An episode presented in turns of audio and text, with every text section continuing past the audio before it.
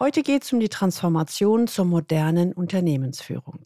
Die Leitfrage dabei ist, wie schaffe ich es, dass die Transformation von der alten zur neuen Welt gelingt? Erstens, wie kann ich die Mitarbeiter zur Eigenverantwortung motivieren? Zweitens, wie kann ich zukunftsfähig führen? Und drittens, wie kann ich das Management der Zukunft aufbauen? Aus dieser Folge werden Sie mitnehmen, wie Sie die Transformation zur modernen Unternehmensführung zum Gelingen bringen. Willkommen zu meinem Podcast Leben an der Spitze. Für erfolgreiche Könner im C-Level, Geschäftsführer, Vorstände und die, die es werden wollen. Ich bin Gudrun Happig und unterstütze C-Levels, noch erfolgreicher zu werden, zu sein und zu bleiben ohne sich zu verbiegen, damit sie im Sea-Level richtig durchstarten. Leben an der Spitze, im Sea-Level erleben, wovon sie schon immer geträumt haben.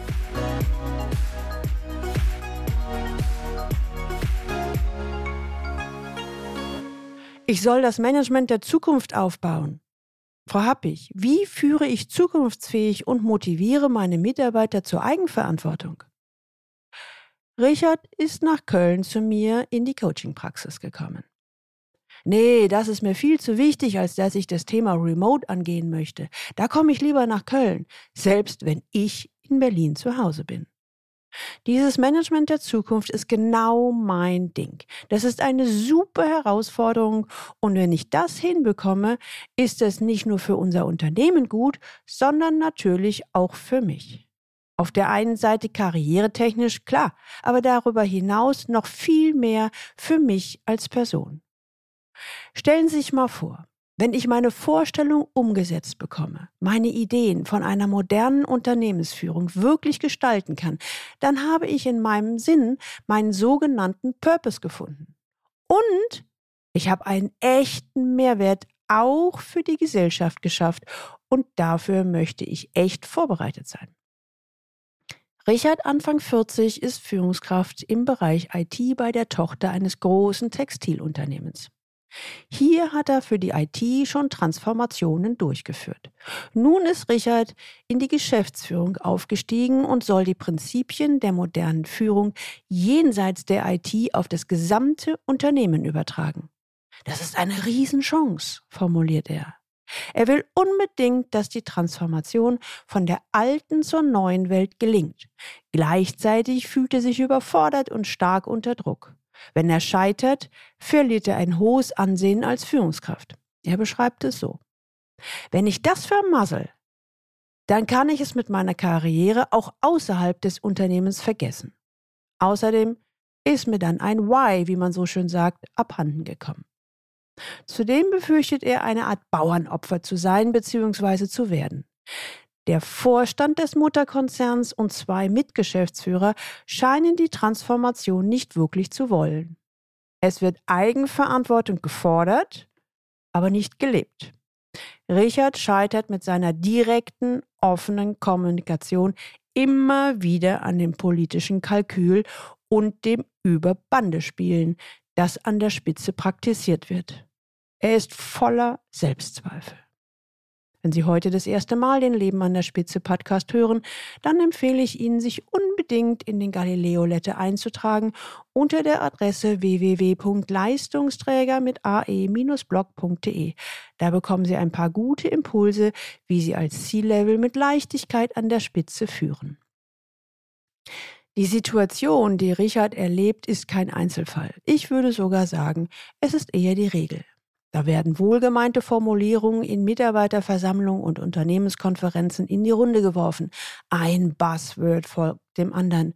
Hört sich ja alles prima an, was man da in Zukunft vorhat, wie man führen will, was man sich unter Nachhaltigkeit oder auch was man unter moderner Unternehmenskultur versteht. Doch wenn es an die eigene Umsetzung geht, also konkret darum geht, wie lebe ich vor, was ich von den anderen erwarte, ist oftmals Schicht im Schacht. Einmal habe ich tatsächlich von einem Vorstandsvorsitzenden gehört, der Technikvorstand soll das mal machen mit der Transformation. Alles auf links drehen, dass wir hier als Unternehmen nicht den Anschluss verlieren. Der kann da machen, was er will, solange er mich in Ruhe lässt und mich meinen Kram machen lässt. Und wenn der Technikvorstand dann fertig ist damit, dann kann er sich wieder bei mir melden. Ich selbst werde mich definitiv nicht ändern. Wozu auch?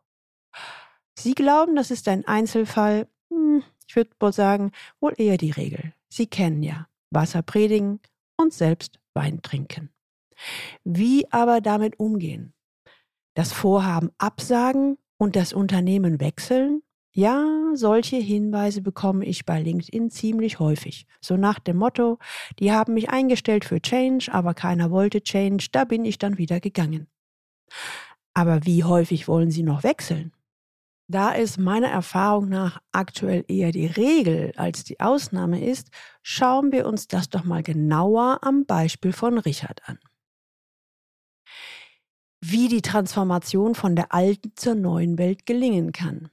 Wie er die Mitarbeiter zur Eigenverantwortung motivieren kann, wie er zukunftsfähig führen kann, wie er das Management der Zukunft aufbauen kann, und wie die Transformation zur modernen Unternehmensführung gelingen kann. Starten wir los. Es geht um den Spagat von der alten zur neuen Welt. Und wir sehen das Ganze mal als Prozess an. In der Sparringspartnerschaft setzen wir auf verschiedenen Ebenen an. Richard möchte eine klare innere Haltung zu viel diskutierten Führungsthemen finden, mit der er seine neue Rolle professionell ausfüllen und zugleich seinen Grundwerten treu bleiben kann neben der konkreten Umsetzung der Prinzipien der agilen Softwareentwicklung aufs gesamte Unternehmen. Natürlich spielen neben der konkreten Umsetzung die Prinzipien der agilen Softwareentwicklung aufs gesamte Unternehmen eine Rolle, wie zum Beispiel, welche Strukturen machen Sinn, welche Mitarbeiter sind geeignet, als Multiplikatoren eingesetzt zu werden. Aber auch die Kommunikation spielt eine tragende Rolle. Es geht darum, einen Stil zu finden, der zu ihm passt und auch von der Spitze akzeptiert wird. Um das Projekt moderne Führung erfolgreich umsetzen zu können, muss aus den Geschäftsführern ein Team werden. Wir machen mal einen kleinen Zeitsprung und schauen uns gleich das Ergebnis an. Ein Schritt nach dem anderen. Solch eine C-Level-Transformation, also so ein Coaching-Prozess, läuft selten geradlinig, sondern häufig in Wellen.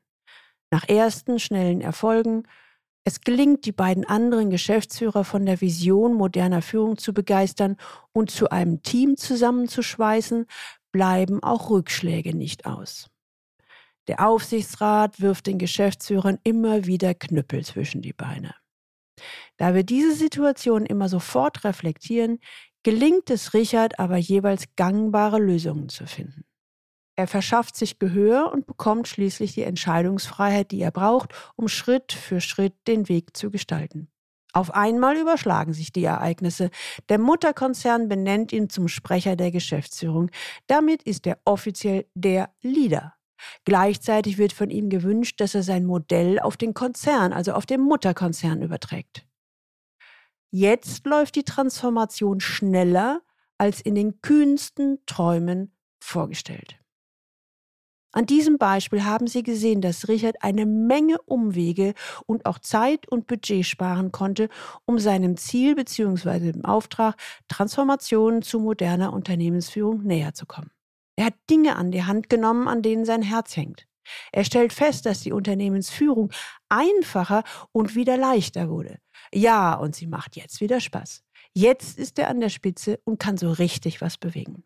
War das Zufall oder folgte Richard einem Prinzip? Aus meiner Sicht ist eins ganz wichtig.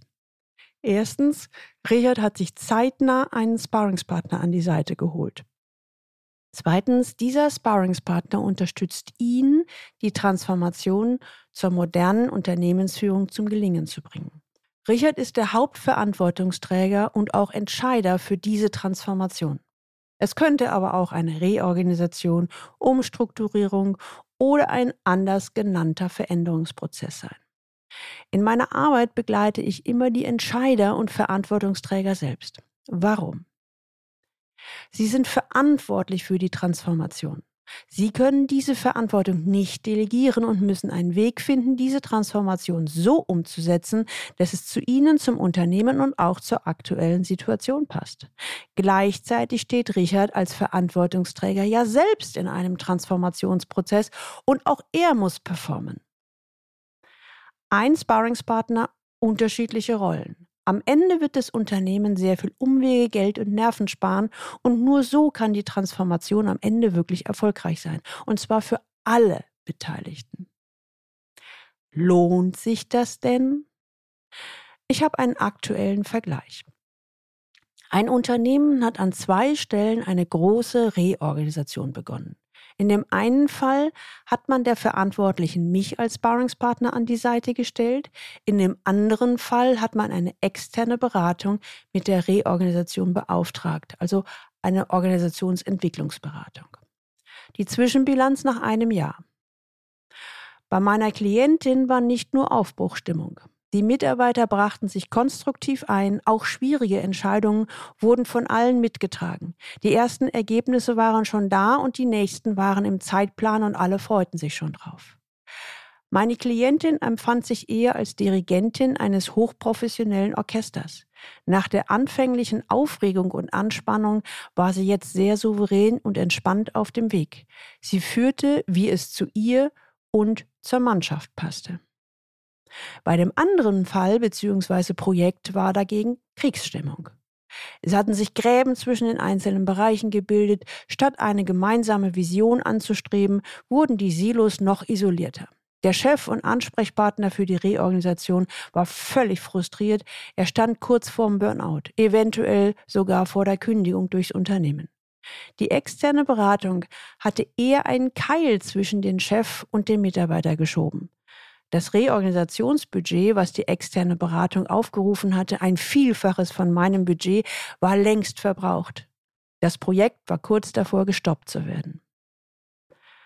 Daher komme ich immer wieder zu dem Schluss, die C-Level-Transformation ist die preiswerteste Versicherung für die Transformation, nicht nur für Sie selbst, sondern um es auch fürs Unternehmen hinzubekommen. Ich bin ziemlich stolz darauf, dass meine Klienten ihre Ziele mit einer Erfolgswahrscheinlichkeit von 99 Prozent auch erreichen. Jetzt mal eine Frage an Sie. Sie haben sich in dieser Situation wiedererkannt und wollen wissen, wie Ihnen die C-Level-Transformation weiterhelfen kann. Oder Sie suchen eine Sparringspartnerschaft auf Augenhöhe, einen Coach mit Stallgeruch, der Ihre Themen wirklich versteht, die richtigen Fragen stellt und Orientierung für die nächsten Schritte gibt. Dann schreiben Sie mir unter info@galileo-institut und wir sprechen im Anschluss über mögliche Ansätze. Die Links zu dieser Folge finden Sie auch in den Show Notes und die Show Notes finden Sie unter Leistungsträger mit ae-blog.de slash podcast und hier dann die Folge 166. Ihnen hat diese Folge gefallen, dann teilen Sie gerne diese Episode auf allen Kanälen und leiten Sie sie weiter an Personen, die für Sie wichtig sind, Kollegen, Mitarbeiter oder Freunde. Ich freue mich, wenn Sie den Podcast bewerten, zum Beispiel bei Apple. Sie wissen ja, dass ich ein neues Buch rausgebracht habe. Da geht es natürlich auch darum, wie Transformationen gelingen können.